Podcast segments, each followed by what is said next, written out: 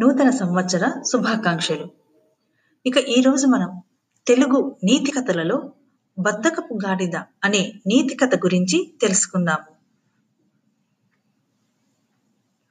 ఓ వ్యాపారి దగ్గర ఓ గాడిద ఉండేది. అతను నాలుగు ఉప్పు బస్తాలను గాడిదపై పెట్టి రోజు ఓ వాగును దాటి ఆవలి ఒడ్డుకు వెళ్ళి అమ్ముకునేవాడు. ఓ రోజు గాడిద వాగు దాటుతూ ఉండగా ప్రమాదవశాత్తు నీటిలో మునకలు వేసింది.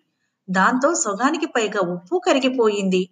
గాడిదకు బరువు తగ్గినట్లు అనిపించింది. రోజు ఉప్పు మూటలతో సహా వాగులో మునకలు వేయటం ప్రారంభించింది గాడిద.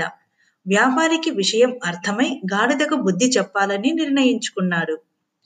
మరుసటి రోజు ఉప్పుకు బదులు బస్తాలలో పత్తిని నింపి గాడిద వీపుకు కట్టాడు వ్యాపారి.